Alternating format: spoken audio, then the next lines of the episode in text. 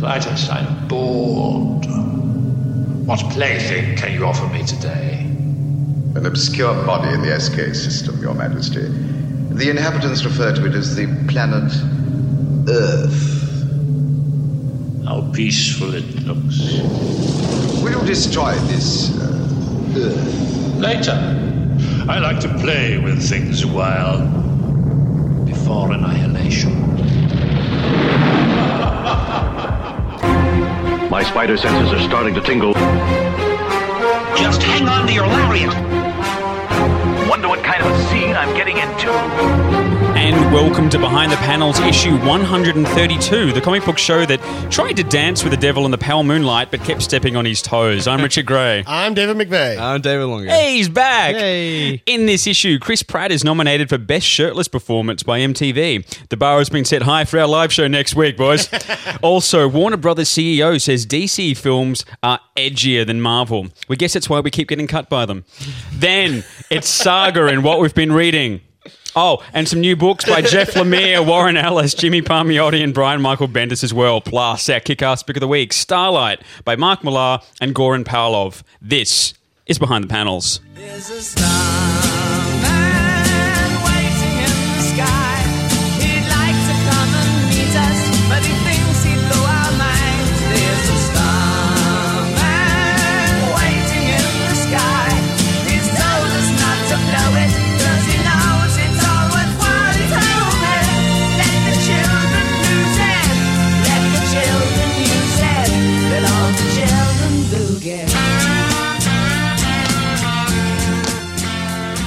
Bit of David Bowie there to bring us into this episode. That's what we're doing. That's young true. Bowie. Uh, absolutely. I'm in a scary cave with bats. Um,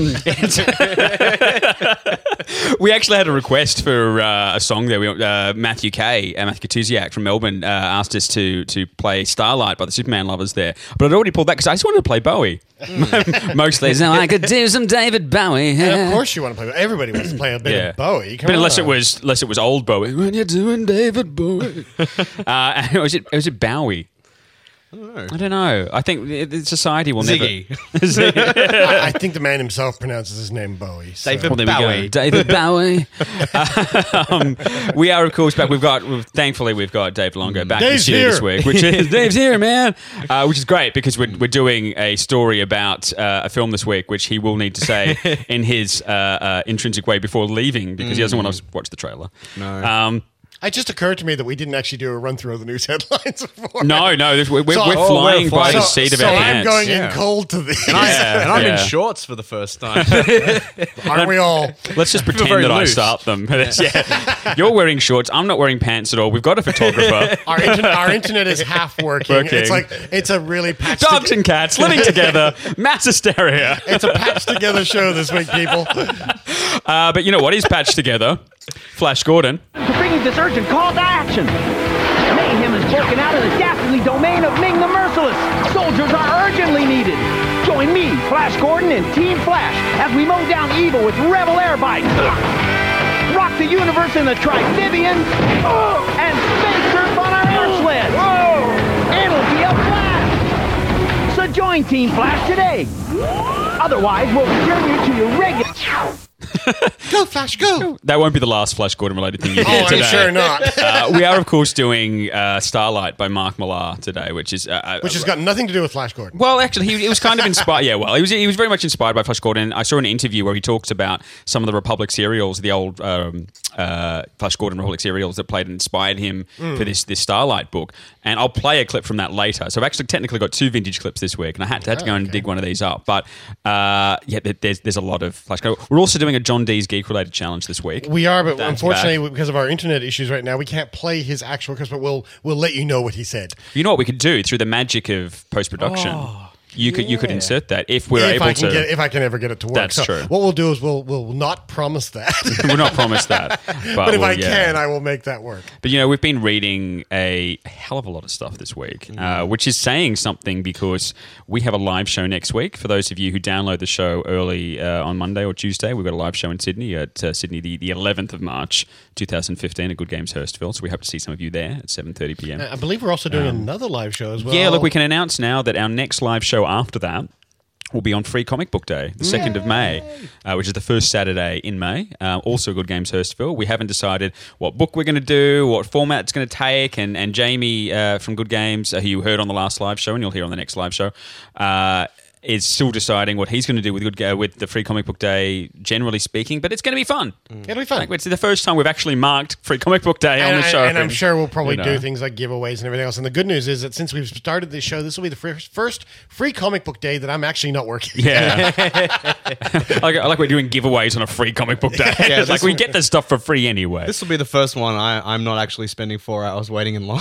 yeah. we might still Because do that. Oh, yeah. you, got to do two hours at one store to get two books. Yeah. And then you got to do another two hours another store to get another Yeah. two books. And we then- might actually just and go then- to Good. Games and say, let's just get some free stuff there. and then and then see what happens after that. We we um, the, uh, the I mean the, the big reason that you tend to go to those lined up as well. There's a lot of sales and things on as well. Yeah. Free Comic Book Day is huge in Sydney And these years. cosplayers. And cosplayers, yeah, that's becoming huge. Last year, I think it was Kinokuniya here in Sydney actually put on an after party at Luna Park. Oh, really? And it was like Wow. a dance party with cosplayers and everything. It was wild. So that's kind of cool. They should invite us. They should. We should. We should DJ the, the shit out of that. uh, but we have been doing some reading, which uh, causes me to press this button about once a week. Well, looks like we got ourselves a reader.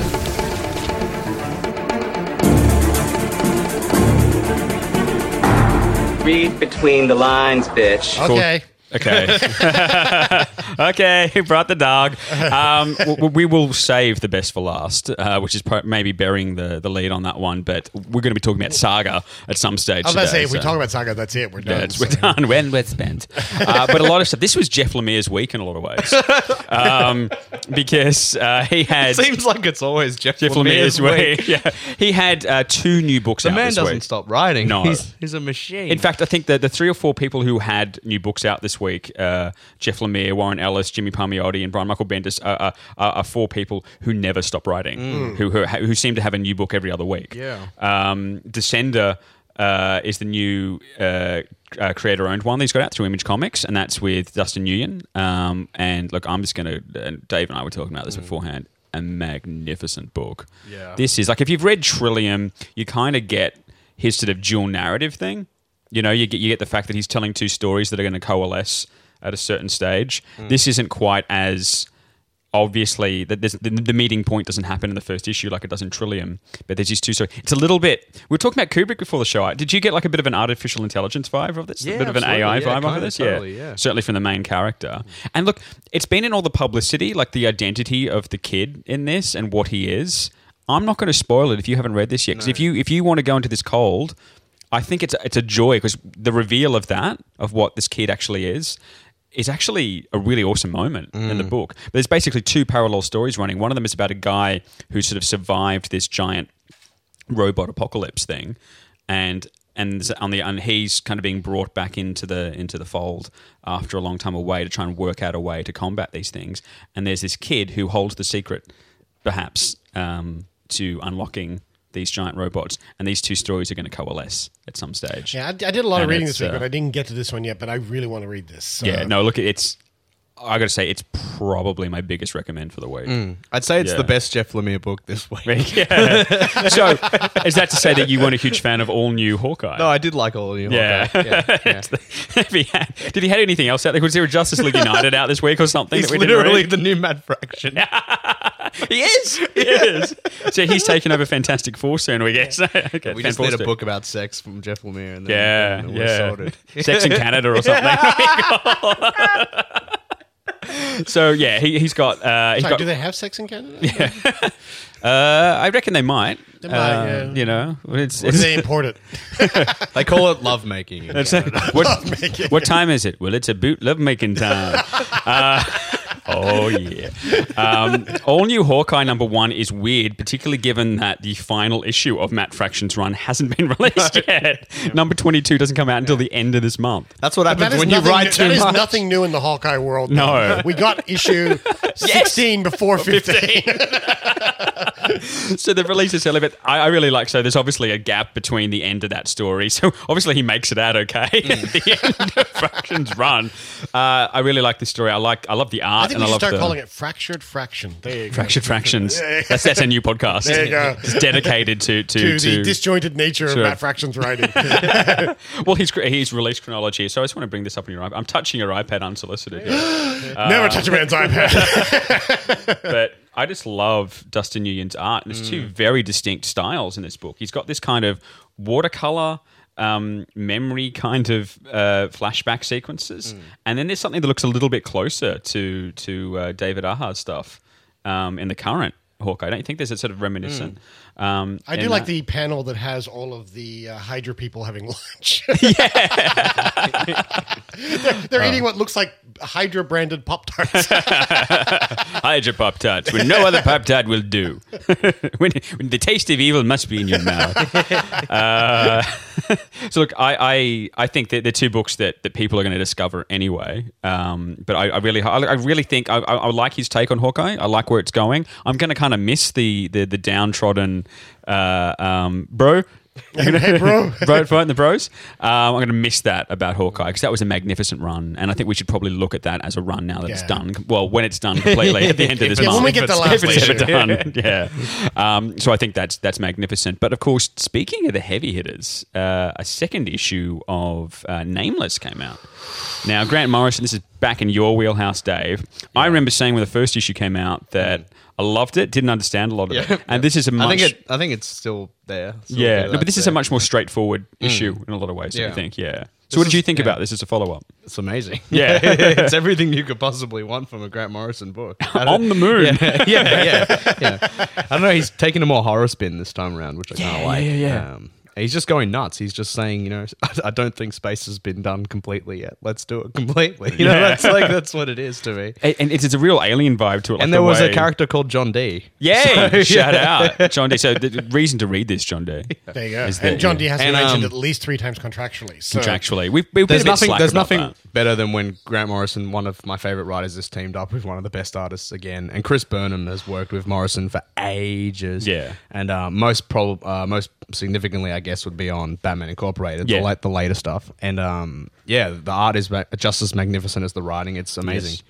Yeah. Yeah. And the thing I like about Burnham's art is there's a little bit of Frank Quitely in there as well. So there's Mm. totally, that, there's that continuity between Morrison's work with Quitely Mm. and, and his work with Burnham, and you kind of feel as though it's this this meta story that Morrison's telling. Like it's just you know you, you, you just get the impression that like in 20 years time he's going to sit down and go right, all of my stories have been connected, Yeah. and he, here's the line through. Yeah. you know everything that I've ever written. I just been one meta. I think it's called multiversity. Yeah, uh, but it is magnificent, and it is They one of are. those, They are connected. Yeah. Yeah. They are. Yeah. It's Everything. all connected. Well, all we're not going to get into that. As you guys made fun of me last week for, for But in this one hand, in the hand. One in the hand is worth two in the bush. Let's let's face it. Uh, um, there's a couple of other. Well, look, there's a couple of other things that we'll mention before we move on. We really have to mention Jimmy Palmiotti's new book, Mm. uh, which is the Big Con Job. This was probably my favorite one of the whole week. Yeah, I look. I, I, Yeah. I might I agree really with you on that this. one. Yeah. uh, it was, uh, really well that written. that and Big Man Plans was pretty was gonna I as have well. not read Con Job, but Big Man Plan is. I mean, we got it. We got it. yeah, yeah, yeah, Yeah. I think I liked um the con job more than any of the other Yeah. ones.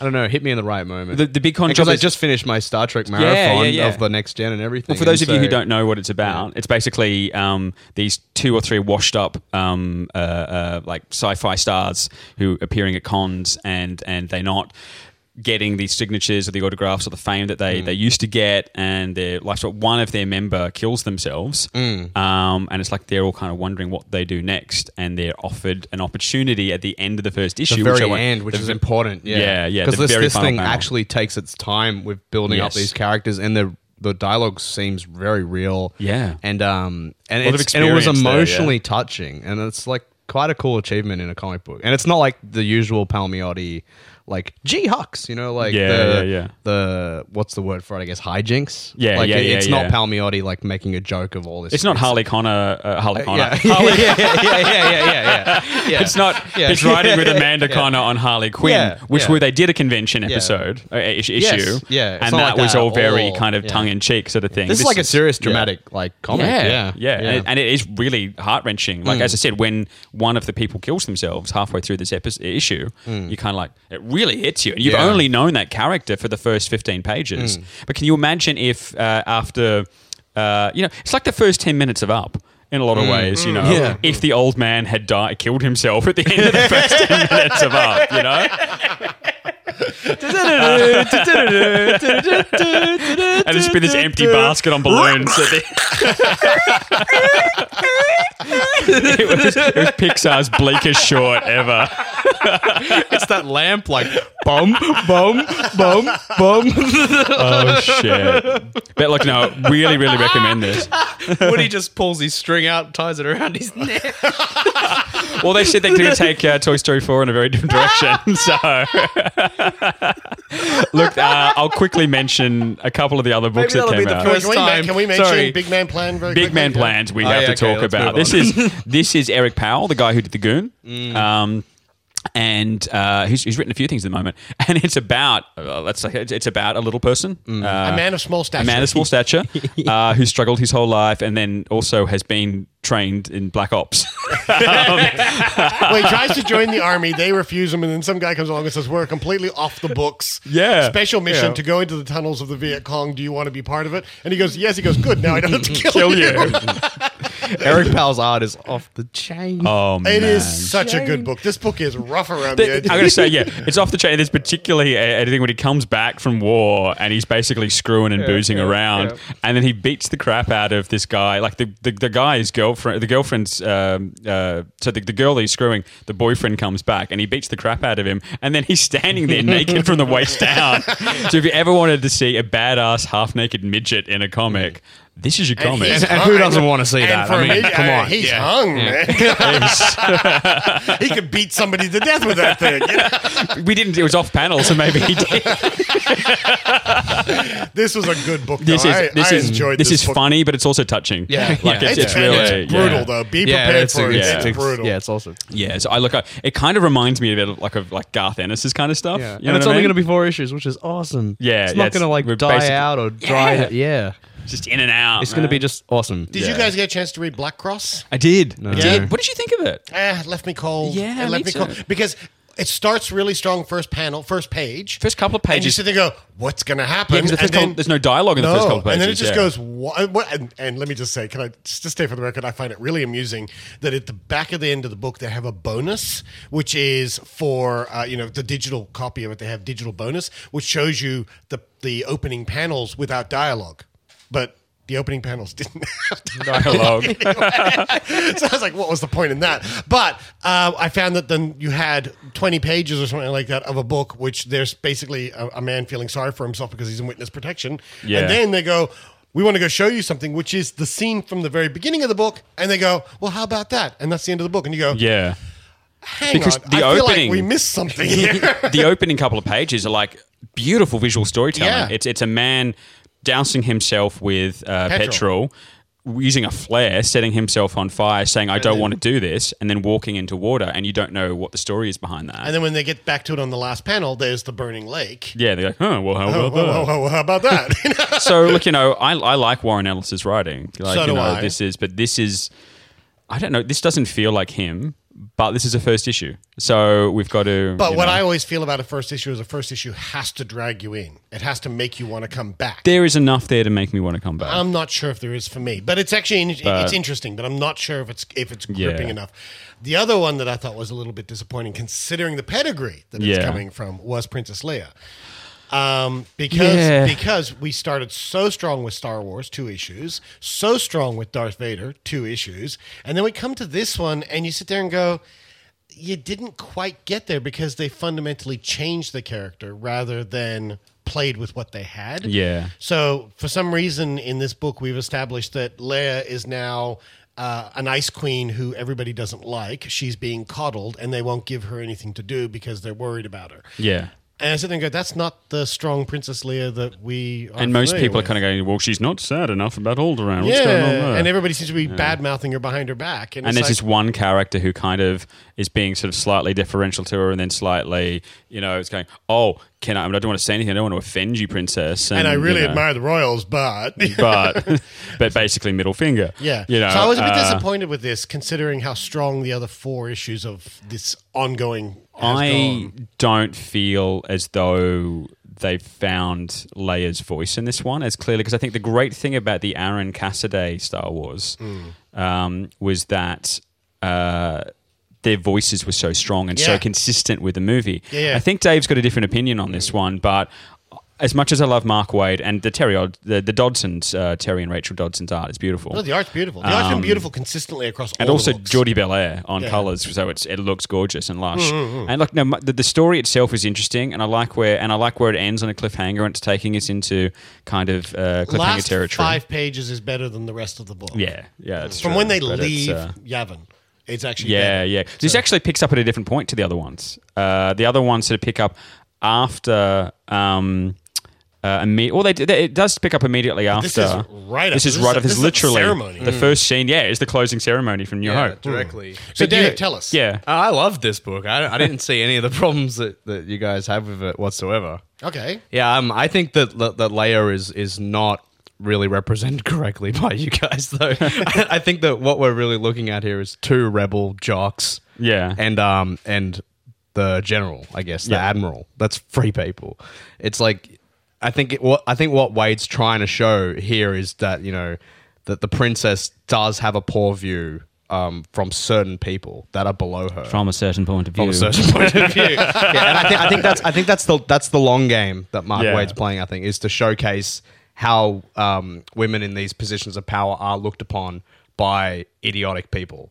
Yeah, no, maybe. And, and I think Yeah. I think I think that was the purpose for it. I I don't think it was the other way around. Okay. No, no, fair enough. But I know that's just how I read it. I didn't I didn't read it the other way, and so I, I could be wrong. Yeah, no, Uh, it, it, was jarring yeah. to me, but I might reread it with that in mind. Yeah. you know what I mean? Because uh, I, I, I mean, I want to read all these Star Wars books that are um, coming out. And also, I'm a little bit biased too because I love Mark Waid. Yeah, that's Yeah. one thing. But I'm a massive, massive Terry Dodson fan. Yeah. Huge. Oh, uh, the art He was like not a problem. He is like one of my favorite artists in comic books. I've got. ever. I'll have It's to. I'll have to lend it to you. I've got this big art book uh, called Muse, Oh, yeah. which is just very, very European kind of artwork. yeah. I've actually been Yeah. looking for a copy of that. You've got that. I got that. I actually got it. We were talking about the free comic book sales, Yeah, uh, yeah. free comic book day sales. I got it in a free I've comic been book looking for a copy of sale that book for ages. about ages. three or four years in. ago. I will. Ne- next time I'll yeah, bring that bring into that the in. studio. I'd like to have a look at it. But yeah, I, I thought I thought they captured Leia's voice perfectly fine because they- I don't I don't think that, that yet Leia is the Leia that we know. I think Leia is is the Leia from Star Wars.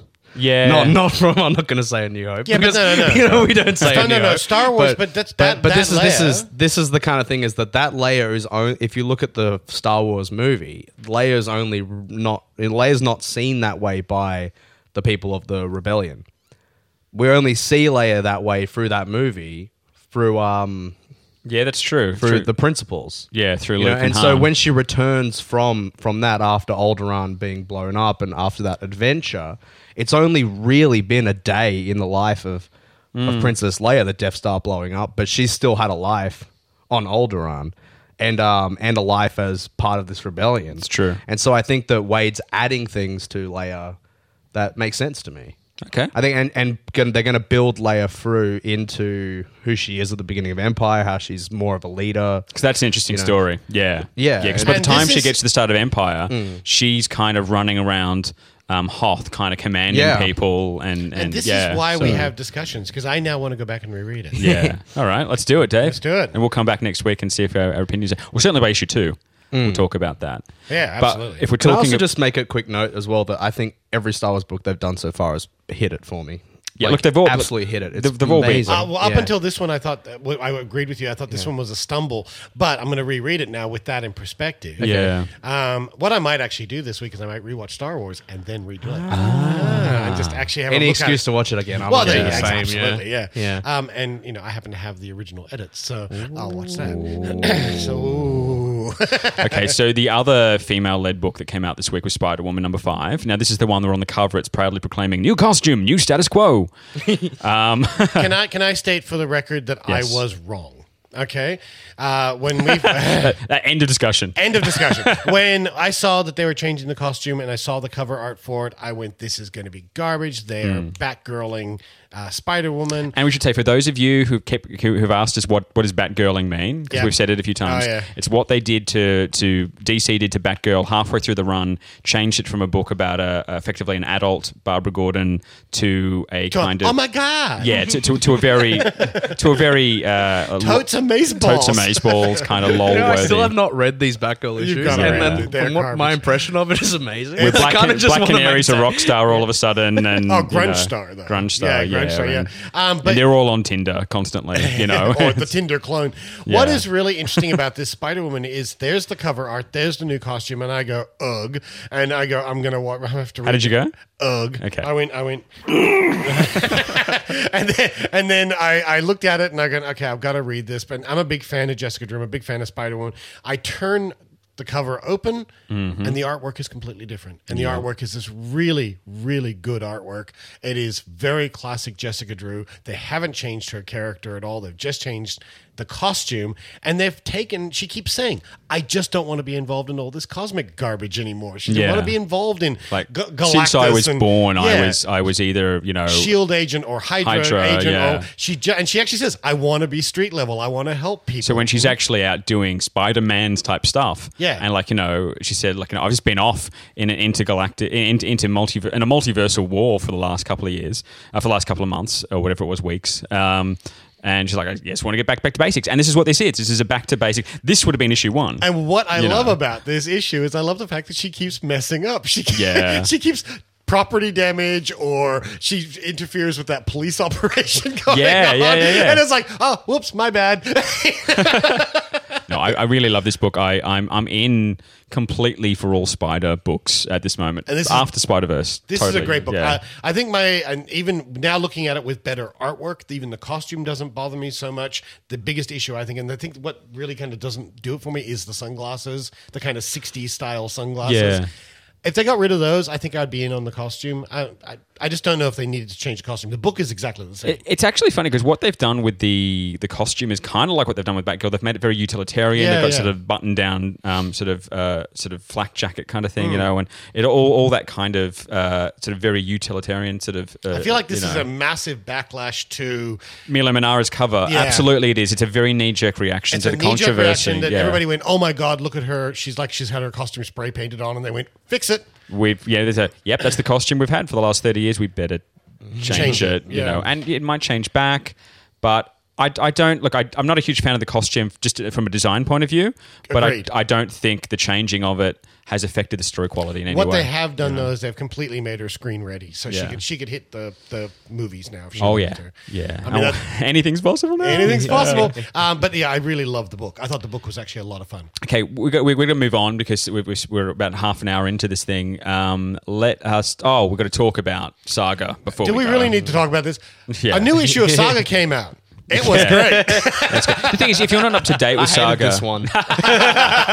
Did, did, I'm done with it. One of you said, I think it was you. You said you'd kill yourself if there was a bad issue of Saga. So, uh, uh, no, look, eh, magnificent, and the, the bombshell at the end of this about where Marko's ended up Mm. by the end of this issue is is phenomenal. Not going to spoil it for those of you because I know a lot of you trade wait with Saga, and I can't because I need my Saga fix I buy month. the trades when they come out, Yeah. but I have No, to see it I, I read it every week. I read it, I have to read it Yeah. digitally, and then I buy the trades. There's trades. three I months tried where to, it's not. I tried yeah. to trade wait. it's impossible. There's three months where it's not out. It's just it's just torture. That's when you reread like- the trades, Yeah. over and over and over again. and that that 18 issue deluxe edition is beautiful book. It is an amazing book. But no look uh, we won't get into spoilers because it's the one book we, we hate spoiling because like Y the Last Man every every issue Can I is just kind say of a the treasure dragon trove. sequence is, ama- is amazing. the dragon sequence in the previous one and in this one Yeah. yeah, and what they the do The conclusion to the dragon sequence is amazing. yeah it's just look i mean minor spoilers like have you tried talking to them Yeah. it's kind of love it absolutely love it we'll talk about tv very quickly because there was no arrow this week there was no flash this week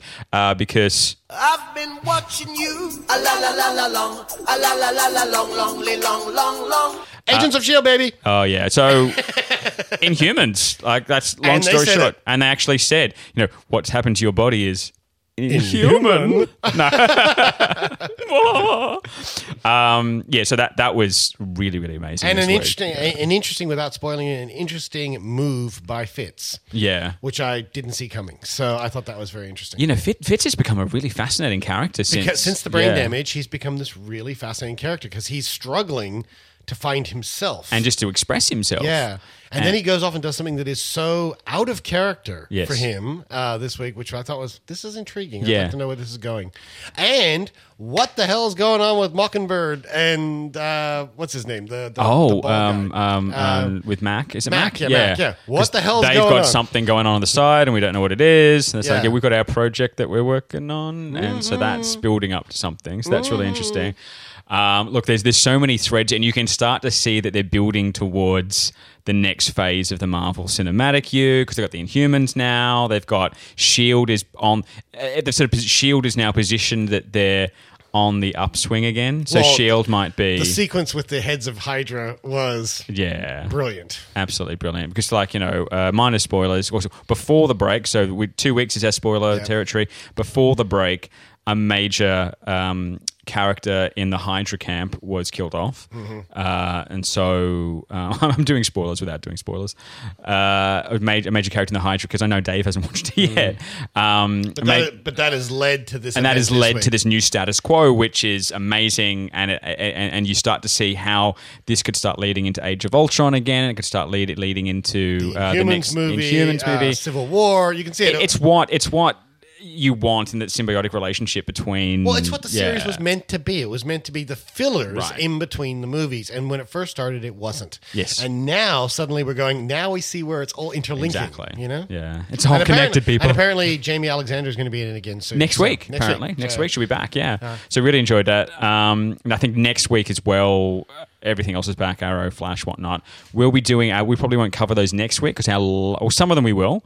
Um, our live show is next week, so the books that are out next week, and we won't cover all of these, but we'll have some of them uh, ready to roll. Um, Ryan Lindsay, uh, who I had a drink with on Friday night, um, has actually got Headspace number seven coming out this week. If you're not reading this book on Monkey Brain, go and get it right now. And the trade comes out through IDW very short, like this month.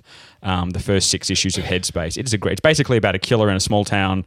Uh, sorry, it's about a small town who realizes that the entire town is inside the mind of a killer.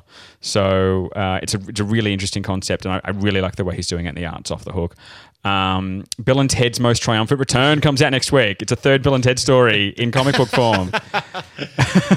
Outstanding. Because, because with uh, Escape from New York and Big Trouble in Little China, that works so well. I know. I'm cu- curious about it. I've always got a soft spot for Bill and Ted. Yeah, me Uh, too. Postal number two comes out next week, and I know you love this one. I David. love this book. This was on basically uh, an Asperger's hero. Yeah, so we're I really love looking this forward to book. that. Becky Cloonan's new book is out next week, Southern Cross. Really looking forward to that one.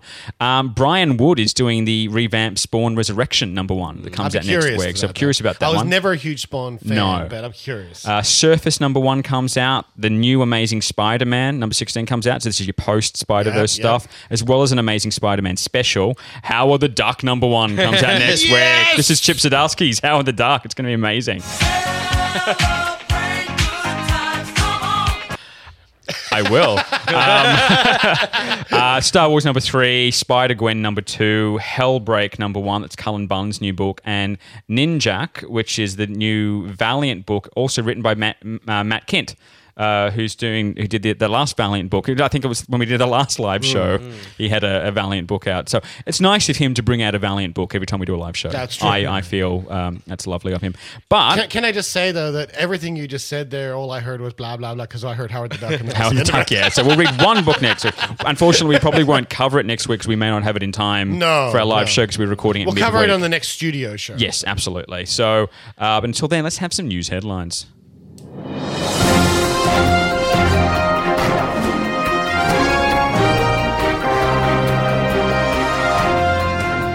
Brian Michael Bendis and Mike Deodato will launch a new comic series during the Secret Wars Battle World event called Guardians of Knowhere, featuring the ragtag team inside a, wait for it, giant celestial head.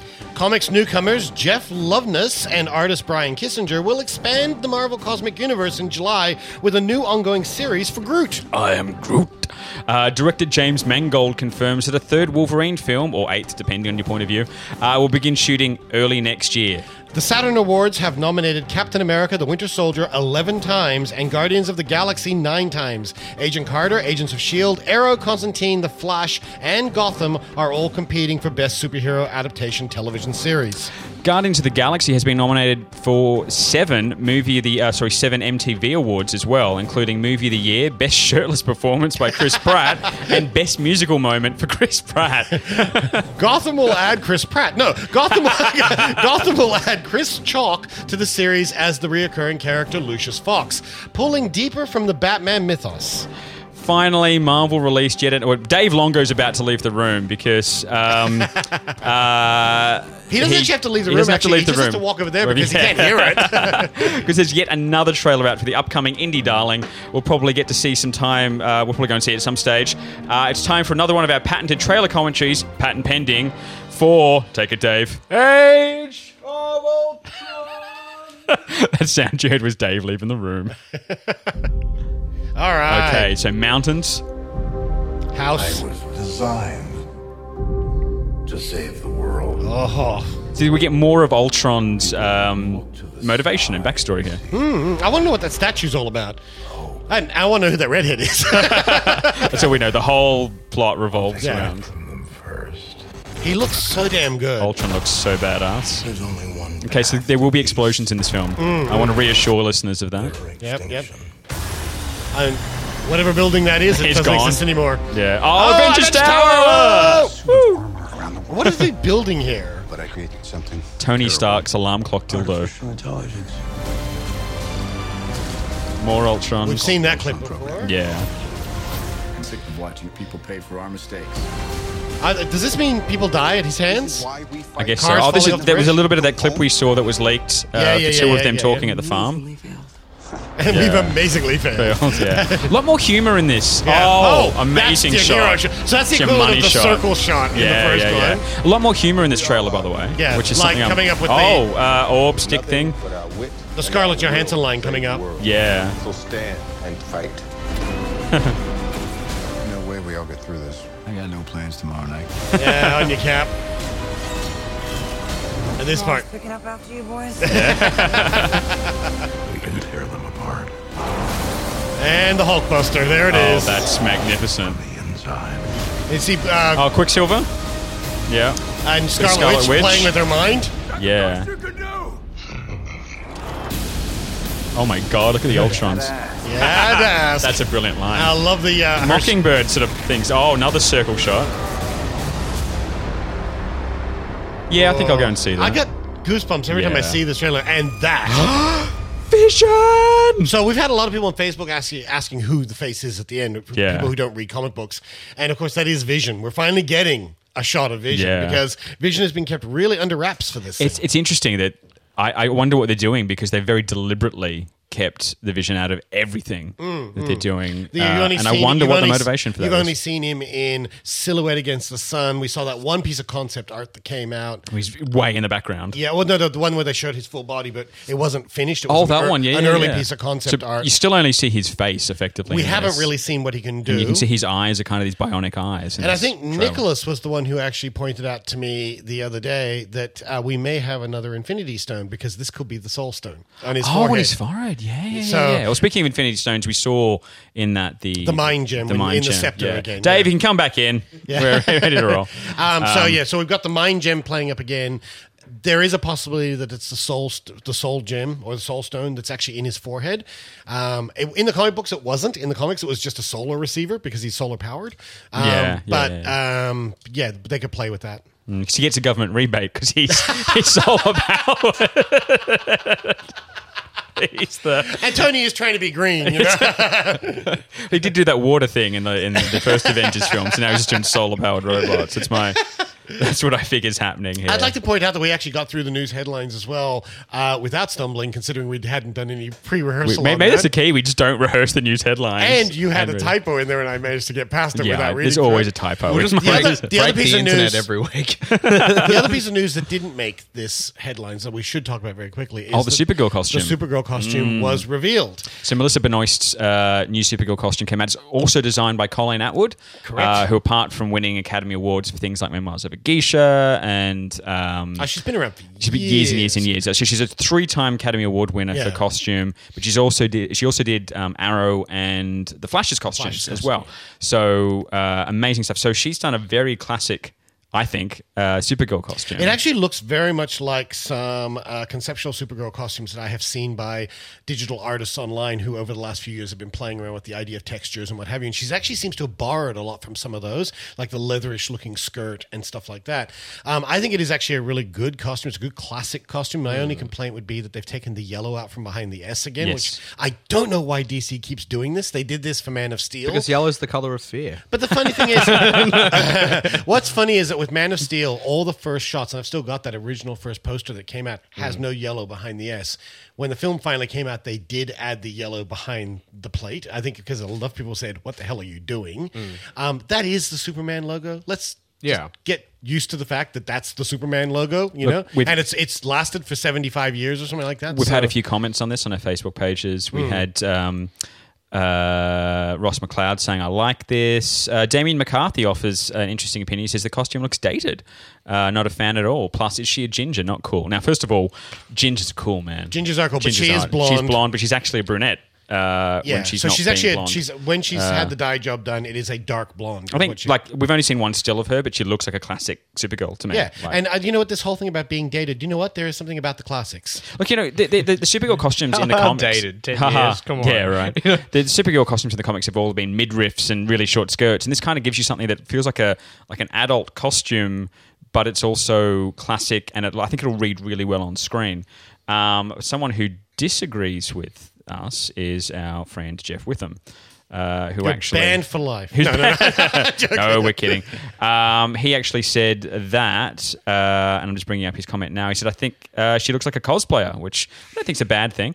Um, I also disagree, but, uh, you he said, "I don't think this will translate well to film. Better chance with Power Girl on her window." See, I disagree. I, I think that the Power Girl window boob. We're talking about her boob window. I love Um, Power Girl, but I don't think that costume. Would that ever costume would ever to translate to screen, and people would just jump on that immediately. An interesting flip opinion to this is our friend Mary Amber, um, who was on the show uh, when. Well, Sorry, I'm just like. I was, maybe Harrison Ford pulled that up on his iPhone when he was he was looking at it and just crashed his plane. I love it. uh, Mary Amber says uh, she's literally looking at a Star Wars image on your computer, and I'm thinking, Uh, Mary says she's literally my new idol. Looks amazing. I can't wait. Lots of exclamation marks and a smiley face. I was talking to a friend of mine at work who is into cosplay, Hmm. and I said to her, I just held the picture out to her, and I said, "What do you think? The hot new cosplay item for the next year?" And she went, "Absolutely." So. It's not that it looks like it's a cosplay out, but there are going to be everybody's going to want to wear that costume. I think it Yeah. is a good classic Supergirl costume. My only complaints are that the yellow has been removed from the S, and I think you know what, DC, get over the serious side of it. Why does everything have to be so does- muted in it- color? Superheroes are serious business, David. I, just brightened up a bit, you know? No, no, no. They should not be. Yes, they should. Well, if she's going to cross over into the uh, I love Arrow how and Flash universe. everyone then. thinks they can do better than a free I time know. Academy Award, Award winner, yeah. Doesn't the make her is- perfect. The thing is, when these we see one Three still times shot, the charm. we see one still shot of these, and then we get we actually see it on screen.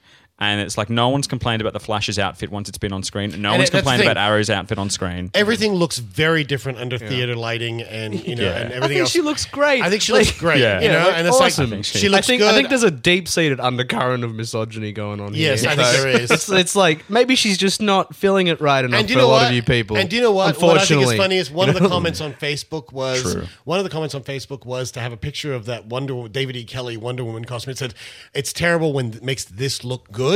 No, it doesn't. Hmm. That No. David E. Kelley Wonder Woman costume was terrible. Yeah. and this that looked like cosplay. Yeah. you know hmm. that was vinyl This- and shiny. This is And classic. originally they cast Jason Momoa, so like we should be happy. the thing thing is, though, like you don't. I gotta say, th- I like this better than the Aquaman shot. Yeah, yeah. But the thing is, though, you, you look at that, and the first thing, even if you know nothing about comics, you look at that and go, "Oh, that's Supergirl." Yeah, Supergirl. Yeah. That's and that's exactly what you want. That's what you want it to Mm. read as.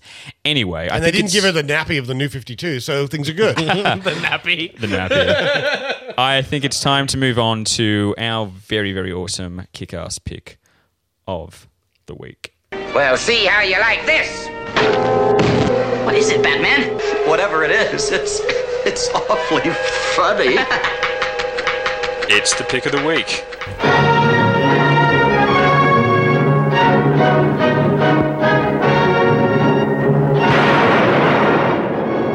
Over 40 years ago, Duke McQueen saved the universe and became a hero.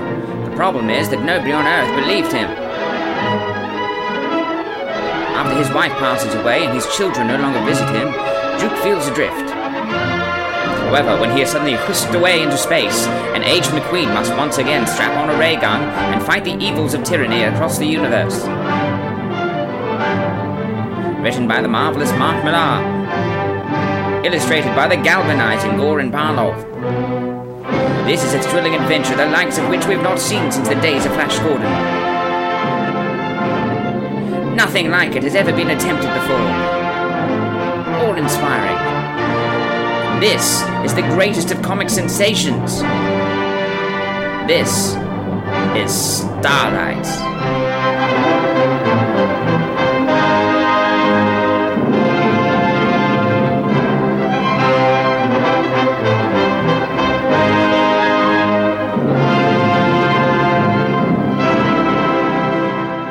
Apparently, our intro was by George the Chipmunk. Yeah. that was awesome. What do you mean? He's by George the Chipmunk. uh, I actually took the, those some of those lines towards the end of the greatest comic sensations. Actually, the lines that were used at the end of the original uh, Flash Gordon, like the 1950s Right, right. or 1940s, 1950s Republic serials. Because as I was mentioning before, I saw an interview with Mark Millar where he was talking about the Republic serials. He was inspired by. While we're here, I'm going to quickly play uh, a clip from that because just to give you an idea of the flavor of the type of thing that we're talking about if you've never seen them. Rocket ship. A rocket ship? Yeah. Some fool trying to fly to Mars. Stop. Stay where you are. I'm sorry if we're intruding. Parachutes on particular where they set you down. Who are you? Well, I didn't have time to drop a calling card. This is Miss, uh, Dale Arden. nice name. And I'm Flash Gordon. Gordon? Gordon. Professor Gordon's son? Yeah, that's right. And that rocket ship makes you Dr. Zarkov. Yes. Your father sent you here to stop me. Stop you for what? My friend, the Earth is doomed to destruction. I wonder how that turns out. Do you think the Earth survives? Gordon! Gordon! yes, that's right. uh, To the moon. so I love all that stuff too. Flash too. Gordon was a bit of a ponce, wasn't he he? was like a lot of us, like our generation, we're more familiar with Flash Gordon because of uh, the Go, 1980s film, which which we will play. Don't worry, don't worry. There's, there's going to be some more of the 80s Flash Gordon before this thing's done. But look, this isn't Flash Gordon. This is this is Starlight. But Duke McQueen is a very Flash Gordon esque character. Um, he's gone off and he saved the the the universe. He saved this planet when he was. Uh, So he was the savior of the universe. universe. he saved every one of us. Yeah. Yeah. I think I think what's what's really cool. I think what's really cool about this book and Duke is the fact that yes, it it is effectively the Duke character is Flash Gordon, and the the design is very Flash Gordon, and you know Mm. there's a lot to it. But what I love about Mark Millar in the sense is he went, no, no, no, no, we're not going to do just Flash Gordon. So what we're going to do is we're going to pick up years later Yeah. after he's been on Earth, and nobody believes him Yeah.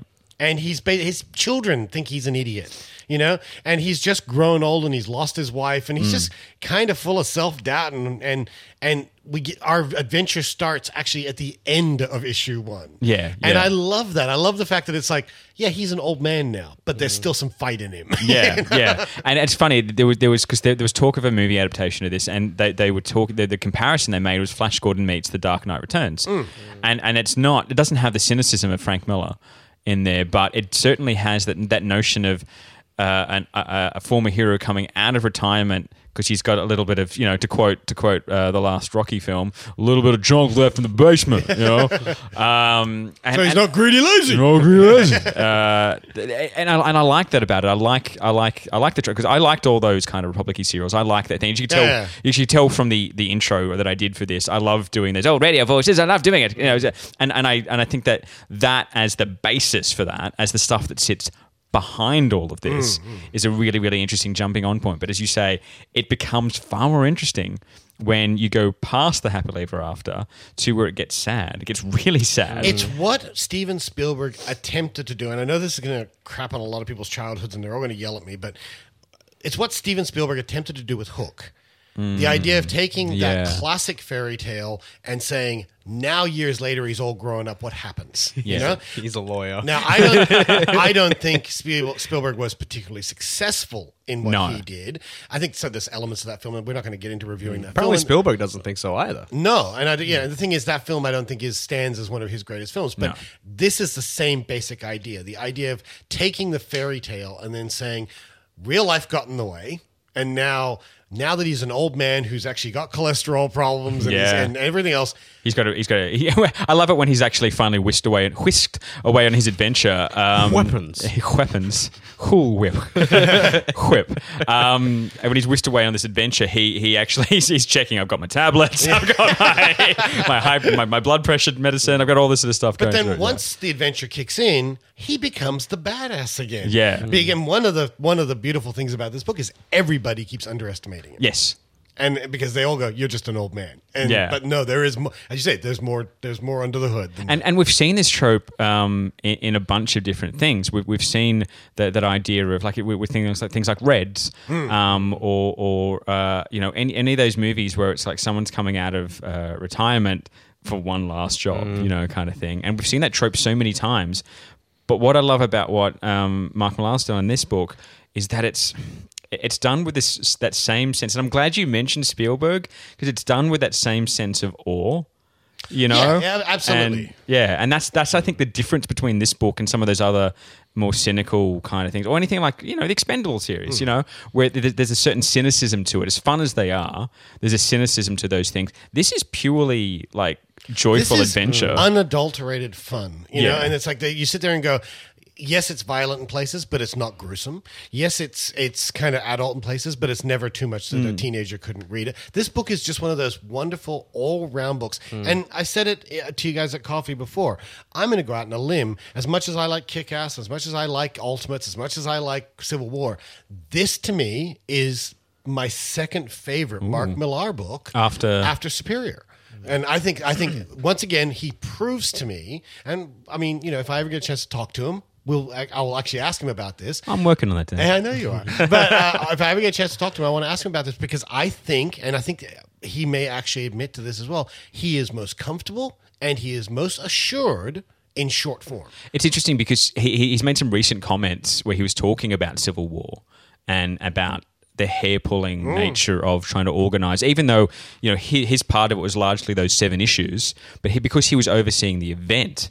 He was coordinating with, uh, you know, 40 other writers doing all these different books, trying to make sure that their books came in on time and they Mhm. didn't spoil things too early. And he said, as great as that series was, and you look back at it and it worked really well, he said the, the exercise of doing that was phenomenally frustrating. I can imagine what it's like. and if you think about know? when we read Original Sin, how much we liked Original Sin, but some of the books were out of sequence. Yes. remember, and we were Yes. actually complaining about that at the and time. it's, going, and it's not just a Marvel thing either. DC did it with Forever Evil. and Forever Evil, yeah, Yeah. the Forever Evil, the Yeah. sub books had the finale before the finale came out. Yeah, So we know that, and that's why we, we love these sort of short, self-contained books that Mark Millar's been doing. Hmm.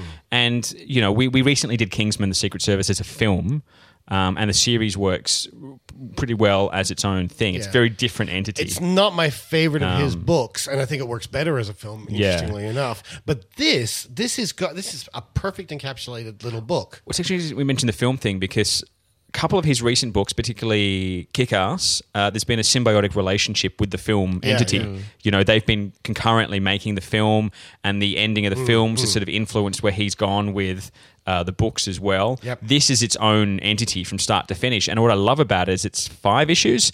Um, in and out, Six. six Six issues, issues. in and out, and that's it. If there's never, if there's no Starlight two, or I actually or- don't want there to be. No, if there's never any of that, it, it finishes on a perfect. It's exactly the same feeling I had when I finished Superior. Superior finishes Yeah. and you go, I don't want this to ever come back. Superior, done. Superior, for those of you who don't know, we, we, we covered this a long time ago on the Mm. show. We did as a pick, and um, uh, absolutely love this book. It's basically about a person in a wheelchair uh, who is is Who effectively becomes Superman.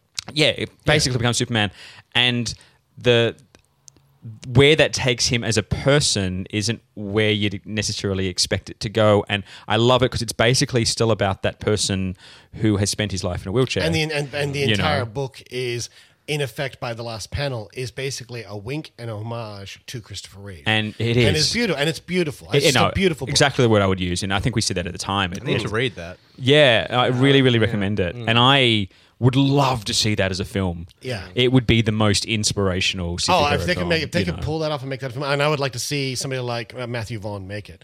You know, Yeah, I'd like to see yeah. Matthew Vaughn and Jane Goldman take that. They one should on. just have an exclusive And, um, deal this with each is- other. Starlight's going to be a movie. Is that- My is that understanding true? is when I was uh, when I was researching this episode that there were several references to it have been having been optioned. Okay. Um, so I'm really looking forward to, to seeing what they do with that. Yeah. I would actually say to you at this point that I don't think it's Comics 101. Um, Okay. Purely because time te- time is what tells. You know what I mean? And I would like to see if this book This is this is super fresh. This it's book, super Like, it's fresh. just we only just got issue six. Yeah. out. and I would sit there and say, yes, I highly recommend it. Yes, I think it's great. But when you do a Comics 101, you're looking at a book that has stood the test of time. This is a book where you go, if you're getting into comics, you must read this. I, I would argue though that in time, I reckon this will. I think it will I reckon be, this is absolutely. a story I will return to. This is the second time I've read through most how, of how- this. how about we say potentially? potentially Comics comics 101? 101 Yeah, absolutely potentially the, the, the thing about this book i love it on, on two levels i love that that old schoolness to it as i said and i Mm. love i love where the story goes i love that it, it's got a lot of twists in it um, as you go through that none of the characters are quite what you expect them to be just the way that we underestimated uh, or everyone's underestimating duke mcqueen at the start Mm. we un- we find ourselves underestimating some of the other characters the kid who comes to, Oh, yeah. to, to find what he ends up being what his actual motivation and we won't spoil this one because i think that's a really good Mm. a key twist reveal in this book i think what, what that actually ends up being for that character what that means to duke mcqueen And I love, I love You know? there's little s little side uh, sides in this where certain members of the of the aliens actually have a fondness for Earth culture, and so they've they've actually imported Yeah. cars and eight tracks and stuff like that. It's, think, it's such a bizarre idea, but you know, it's it's great. you it, know? it makes sense you know It's like the Roadster. yes, Yeah, the yeah, yeah. which ends up Duke ends up driving in, Yeah, which I think is fantastic. Dave, what did you think? We haven't I, heard I from loved you. it as well. Yeah, same. Exactly the same. Yeah. Yeah, I I'm- liked. I liked. I don't know. It's just an awesome mix of. I don't know. It's got a lot of heart in it as Yeah, well yeah. as action. You know, and i think that's just something really little like important. he. I don't know. He gets it right. I think like just little details that he puts in there, like something as simple as. You know, sitting with his family, then having a cigarette and looking at the stars, and you know, just it's evocative of a lot of things. You know, Yeah, yeah, no, no, I agree, I agree. I love, and I love. it's just super tight. It's so good. It's super know? tight. And Yeah. the thing is, and uh, I mean, minor spoiler, but I think it's really interesting that this is a book where he can actually pack the entire finale into one issue. Yeah. And yet it doesn't feel rushed. Not and the whole all. world feels fully realized, and like you get an amazing sense of what the world used to be like when he went there before, and you you know the difference that it's changed, and y- you as a reader haven't been there before, And humor. Like when you you know, and, it arrive. and it plays on your nostalgia as so well. So just before you go on david i think that's really important dave Yeah. like we should say that when he comes back to this planet it's it's basically being pillaged it's it's it's it's a shell of its former Mm, Yeah. self just like he is in a sense, and we Yeah. see like in the very very very first issue there's like two or three pages we get of what that world looked like and it's this is this is uh, uh, um, the beautiful beautiful art by um, Goran Parlov mm. you get this gorgeously colored um, vista of this beautiful twinkling city as you'd imagine in every old sci-fi magazine you can imagine that that that look that you saw on the covers of sci-fi mags and whatnot and then as you say when you get back to that and you only see two or three panels it's all mined out. And, yeah, and there's like he, he's just looking down. Oh my God, what's happened? So it's And I kind of- love the yeah. fact that when the ship arrives at the end of issue one with the kid to pick him up, Yeah. and it's this really retro looking Buck Yes. Rogers ship, Yeah, yeah. and he goes, "Wow, I think you know, I, I missed all this." He goes, "Oh no, no, no, no, ships are much more modern now. We just some people like the retro No, stuff." we just did it for you, basically. it's it's it's Yeah. ironic because I think Mark Millar tends to do like the best kind of comics today. Like that, and I- in that sense, I mean that they can't be made into movies. Like that, they're perfectly formatted for comics. But like, ironically, they end up making really good Movies movies. That's like, them, yeah. yeah. um, Well, you yeah. notice though that every book, every book, like he just understands to- how to pace a book out and how to everything. you know? It's Exactly. just yeah. But what's interesting is every, if you think about it, every book of his that has been turned into a film has been heavily adapted. Mm, they have to kind of take it into a different direction. You, I don't think you could. I think you're right. I think Mm. his stuff is so fully formed and perfect for the printed Mm. page that when they go to take it into a film version, they go, "Now we have to change Yeah, that." and can, I, can I add something to that? I think what makes this work as a comic even more is because of that inspiration from those old film serials. Comics are a serial format, Mm. so you're getting this as a monthly thing. Now we read this as a trade. Yeah, and this is Um, not this is not a typical three act for a three act format. No. It is a serialized It- format. exactly. So for film, it wouldn't work because it kind of stretches on and then Yeah. ends in an- a final issue. Wouldn't it be amazing if they brought back film serials? Like we got them at the front of, of I want various. it. I want it. Yeah. They, There was actually in the 80s, they brought back, there was a TV series. I don't know if any of you guys ever remember it. I don't think it's ever been replayed. I never don't recall ever seeing it in, in replay, but it was on weekly and it was actually called Cliffhanger. And it was Right. this, it was a, it was a, um, the idea of it was to recreate that kind of cliffhanger Mm, feel. It was mm. good. It was. It- it's funny because uh, obviously TV and, and particularly the internet has has taken over that notion of the serialized format. In fact, the way we even watch TV has changed. We watch them in one complete dump now. Mm, Uh, we we binge things. So uh, the idea of having to wait, you know, time between the next chapter of something is actually a very foreign concept to a modern audience. So that's why this whole thing kind of is this nostalgic thing, just even in its format. And your point about it being uh, perfectly written for comics as well, sort of adds to that feeling. I think. Yeah, no, I look, I adore this book. Yeah. I actually think this is a. Um, it, you're right. It's up there with one of my favorite. I would even say I like this even better than Superior. Um, broad. Do you know what? I'm going to say to hell with it. This is Comics 101. Damn straight, boy. I think I think if you are coming into comics and you've never read one before, you could follow straight into this. Oh, yeah. This, Mm. this is a good entry point. Yeah, when we say self-contained, it's entirely self-contained. You start at issue one, it ends at issue six. You're done. You're in. You're out. You know. I don't know if it's great. if it's intended, but it's kind of like everyone sort of has a vague memory of watching stuff like Flash Gordon when they're younger, or Yeah. or like watching like these kind of space things. And I don't know if it's intended, but you're not really supposed to have watched them recently. Do you think? Yeah, no, You I- think, you think like because the Yeah, that character's relies on your memory like, of I kind of remember it, maybe. And do you know what? I- yeah, no, I know what think- you yeah, mean. It's like yeah, it yeah. relies on your nostalgic memories. It's Yeah. like it's like this is what this world would look like through your lens of memory. I would go. I would Yeah. go so far as to say, even if you have never actually seen one of the old Flash Gordon serials, you have no no doubt heard about them. Yeah. Yeah. And in your mind, you're going to read this and go, "Oh, this is what it was like." And, you, and, Yeah. and if you're not Yeah. into into science fiction or anything like that, like maybe you'd look at Star Wars in the same way, or Mm. you know, yeah. But I think I think actually uh, Mark Millar says that himself. Like when he's there's an IGN interview. I think if you just look up um, um Starlight casting or something like that, he actually talks about his ideal casting, and he talks about someone like I think that the interviewer suggests someone like um, Kurt Russell to play Brian this kind of character. You know, it'd be awesome. Right. Tom Brian Hanks. Dennehy, you got to go older. Brian Dennehy. Go old He wants now. like like a classic No, American guys, actor, guys, like a, yeah. Tom Hanks. Tom Hanks. No, seriously. In all seriousness, Tom Hanks. You kind of want someone though that If he was, was still- a star and isn't anymore. Yeah. If he was still alive, no, sorry. No, no. if he was still I'm the alive, captain now. if he was still alive, I a would great say movie, that Charles Bronson. yeah. Oh, yeah. like, isn't that isn't that guy that played Hey. who played Hey, Flash straight Gordon, aim. Sam, whatever his name is? oh yeah, you yeah, he's yeah, still yeah, alive. You could get in, you could get in Sam Jones. Yeah. Actually, get Sam Jones. Get Sam Jones to play Actually, that would be brilliant. That would be in a way. inspired. That really would be inspired. Get him in something other than Ted. Get Eddie Eddie. Murphy. Didn't they do that? Wasn't that Pluto Nash or something? You know what they could do Yeah. at this point in his life because he is older. You could get Bruce, Bruce Willis. Dudes. Actually, yeah. Dudes. Mark Hamill. No, he's not. He's not. I mean, Duke for all his age is Yeah, still well, a yeah. big dude. Yeah. Mark can hit the gym. Yeah, and He whoever apparently they, has been. and whoever they get to play him, get him to play the lead character in Southern Bastards, Jason Yeah, Aaron that's Southern exactly- Bastards. Yeah, you know. uh, it would be which, which both both books uh, about kind of similar thematic points in someone's life, and I think I think they actually make really interesting twin reading. So I've just been reading a bunch of Southern Bastards in the last couple of weeks, and then Yeah. coming It's like and reading it's like those House of Cards and Veep.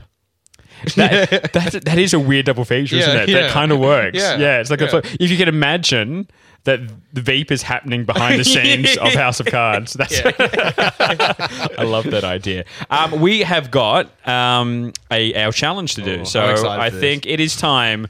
Uh, look, can we just we'll just wrap that up and say we adore this book. We recommend it Highly highly. recommend it it. is out as a trade right now through Image Comics. Go and get it digitally. Go and get it in print. Get it any way you can. What we're recommending you do is read it. But for now, It's John D's geek related challenge. Or something. Ah, yeah, boy. Uh, the geek related challenge this week again comes to us from John D, who asked us to name our seven most useless or ineffective uh, Justice League characters from past, present, or whatever roster we wanted to come up with.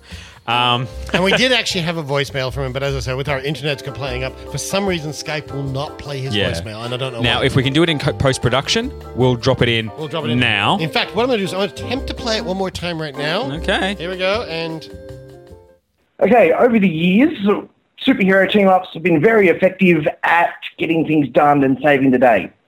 So, what happens when you put together the least effective team you could possibly come up with? I think that's what I would like you guys to do.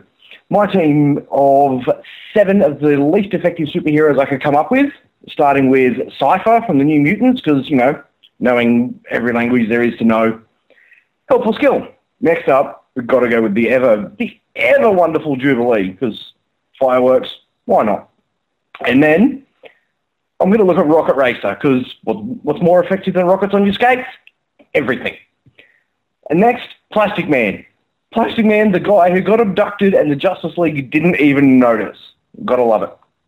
Okay, up next, we're looking at one half of Firestorm if the other one doesn't want to come and play. What are you going to do? And next up, I'm looking at Deadman. Because what the hell's Boston Brand going to do amongst this team of, let's face it, E or F list superheroes? And finally, I would be remiss if I didn't include the Super Friends era Aquaman. All right, boys, can't wait to hear yours. Um, I normally start this list, but I'm going to let you two go first. Okay. David. I'm going to go first then in that case because um, I actually took the challenge slightly differently and I just put it together the most ineffectual Justice League I could find. right. Okay. so they're all DC. Let's do this. they're all DC characters and one of them is going to make Richard mad. So who could it be? so number one on my so number one on my list is actually a member of the uh, a couple of them are from Legion of Superheroes, and Hmm. we're bringing them into the Justice League. Uh, It's Matter-Eater Lad, isn't it? no, no, it's Arm Fall Off Boy. Uh, Yes. who actually pulls his arms off and hits people with them. He's real. He's real. He's real. That's Uh, number two is the Red Bee, who actually has no superpowers of his own, but has a pet bee in his utility belt. um, he's from All Star uh, Squadron. Matter Eating Lad. Uh, From Legion, uh, who just eats, eats shit. ma- he eats stuff and gives him powers. Uh, number four is Vibe, who, who not only I saw Vibe, I was going to put Vibe. It might be on my list as well. My favorite part of Vibe is not only does he vibrate things, but he's a break breakdancer.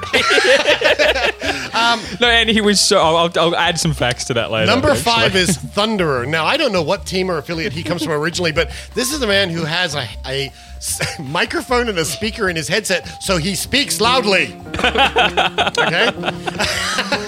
uh, number six is Green Arrow. Oh. Bow and arrows, guys. Come on. I mean, I love him. But Hey, hey, boxing glove arrows. and number seven is, I think, quite frankly, my favorite of all, which is Wildcat. Now, was I supposed to fight Darkseid? Cause I'm a guy in a cat suit. exactly. Holy hell, Dave! So I, I did I did two lists. Okay. I, I, I did one where I just took it as a massive joke. and then, Was there any other way? and, then, and then the second one I, I did realistically. I tried to form a real team. All right, based let's on do based on real Okay, characters. okay. Okay. so the first one, the joke one. Okay, so you got Hal Jordan as Parallax, Right. Right. Bizarro. You have Alfred in the bat suit. uh, you got Green Arrow, but he has no arms. you have Ted Kord's body. Sorry. With Green Arrow's arms. Yeah, and, and, and my final one is the Phantom Stranger, but after everybody knows who he is. Not such a stranger anymore. Okay, and now The Phantom now- guy. Now here- here's my my real team. Okay. Okay. So I took real um Real- Justice League. Yeah. Okay. So I got um Ben Affleck. Uh, Henry Cavill, Gal Gadot, Yep. Jason Momoa, Yep. Ray Fisher, Yep. Ryan Reynolds, and a CGI only Martian Manhunter. Yeah, that would be pretty ineffectual. That would be if, if anybody put those guys together, that would be dumb. that would be so All right, dumb. Richard. Okay. As the DC traditional DC boy, yeah. hit us with your Justice League. Well, I put uh, this, the, the, only one of these anyone's ever heard of, but uh, number seven is Doctor Light. Oh, I Uh, know and that it was later because they can manipulate light and they can even form something called hard light and turn it into like spears and things. But their weakness is basically if you turn the lights off. so in the dark, they're completely useless. Um, number six was Ambush Bug. Uh, who has the ability to teleport, but he's basically a skinny man in a bug suit at the end of the day. Do I have to fight Darkseid? Because I'm just a man in a bug suit. There's a character called General Glory who is strong and he has some power, but he basically doesn't use it. Um, and he just gives long speeches, and he died as an old man. Uh, elongated man, which is he's like Plastic Man, but nobody's ever heard of him, and he was killed off, and no one really cared. Um, uh, Vibe, speaking yeah. of which, you mentioned him, was killed off in his initial run, and nobody noticed um, until they brought him back for the new 52. And then he's disappeared again. Exactly. Number two is um, Snapper Carr, who's basically Jimmy uh, Jimmy Olsen without the cross dressing. Actually, maybe he did cross dress. Snapper Carr was was like the he was just basically the sidekick to the Justice League. Now, number one is actually. I think turned up in a John, uh, Grant Morrison run. Correct me if I'm wrong. Super Chief, who was in 52, also known as John Standing Bear, he lasted two weeks in the weekly series, and he died at the hands of Skeets, but Booster Gold Skeet.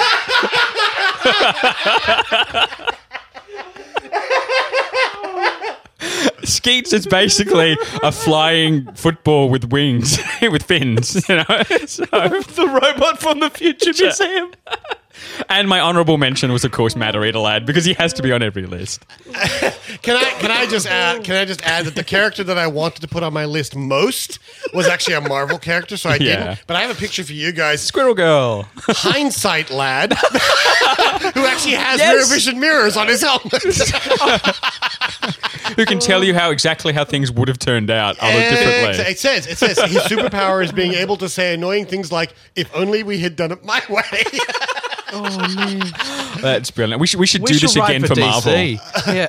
I want. Can you seriously, imagine? us- Now we need the most oh. ineffectual Avengers. No, okay, I have it. A new series called Skates, where Skates is lost and tries to find Booster.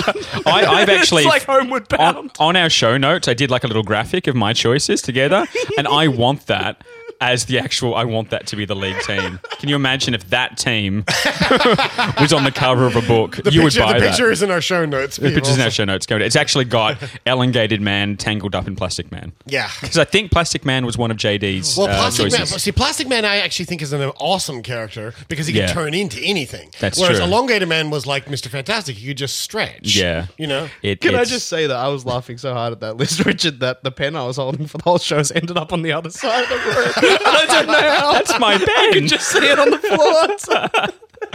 Oh well, kids. Thank uh, you, John D. oh, kittens. What we're going to do is uh, that is our feedback because I don't think I can handle any more of this excitement. Next week, we will be live in store, live in store, I say, at uh, Good Games Hurstville. Uh, we'll be doing it at 7.30 on 11th of March 2015. And we want you all to turn up to drown out the sound of the D and D players. Okay, So- Are they playing again? Are they? probably. Oh, look, uh, we, we, there's been instructions given to them, so they'll probably be a little louder. But as we proved Uh, also with those mics, it didn't really Uh, matter. Incidental feedback. Apparently, uh, Jamie was talking to them. They said, "Oh, at least it's only once a month." so you know, I'm I'm I'm I'm glad they enjoyed it so much. We've actually got our guest list is is twice as long as it was last time. So looking forward to that. And we're one. also turning the in-source speakers up. now we should mention the other thing that you should listen out to if you if you, if you subscribe to the Geek Actually Super feed, you'll get this already. Mm-hmm. Uh, if not, go and either subscribe to that or subscribe to the podcast Pillow Fort. Uh, feed because that's our other podcast on the Geek Actually Network. And this week is going to be a bit of a crossover. Yes. Uh, where Amy Barker from that show will be interviewing the three of us, to, trying to make some sense out of what we just did for the last hour, um, and talking about. And she's sitting there. She's she's been taking photos of us and looking incredibly bored for the last twenty minutes. She came out looking very incredulous when we were reading those lists. Though. Yeah, that's true. Actually, she's like, "Matarita, what?" so, uh, what do you boys get up to? So look out for that. You can, of course, find Podcast Pillow Fort at podcastpillowfort.com and you can find it on Twitter at PillowFortcast. Uh, you can find me um, on Twitter at DVD Bits. Of course, you can find me at behindthepanels.net and pod, pod, cod, Codpast. Codpast. Codpast. It's, it's our fishing podcast. Snapper Carr. um, at the Snapper Carr fan site as well. David. Right, you can find me on geekactually.com or on Twitter at David McVeigh. Yes, I know the new Geek Actually show hasn't hit the feed yet. It is Next week, coming. next week. It is definitely next week. We've had some issues with getting live shows and all sorts of stuff going off. I know it's supposed to be end of February. Next week, promise. Yep. Uh, End of February 2016. yeah, no, it's end of February ish, which turned out to be the middle of March. So Close enough. it's close enough. Uh, and Dave and I will be launching that off next week. So, and we've already got the story list from from Delta Knight. We've already got the stuff coming in. There's so much. I've got a new theme for it. Everything is kicking off. It's just going to be next week. That's all. Uh, yeah, I'm Skates. You can find him in the future looking like a football you with can find me fins. in a museum in the future. He belongs in a museum. He's just a guy in a catsuit. well, until next week, I'm Richard. Green Arrow's coming to get you, Grey. I'm David Wildcat McVeigh. skate, skate, skate. and this has been Behind the Panels.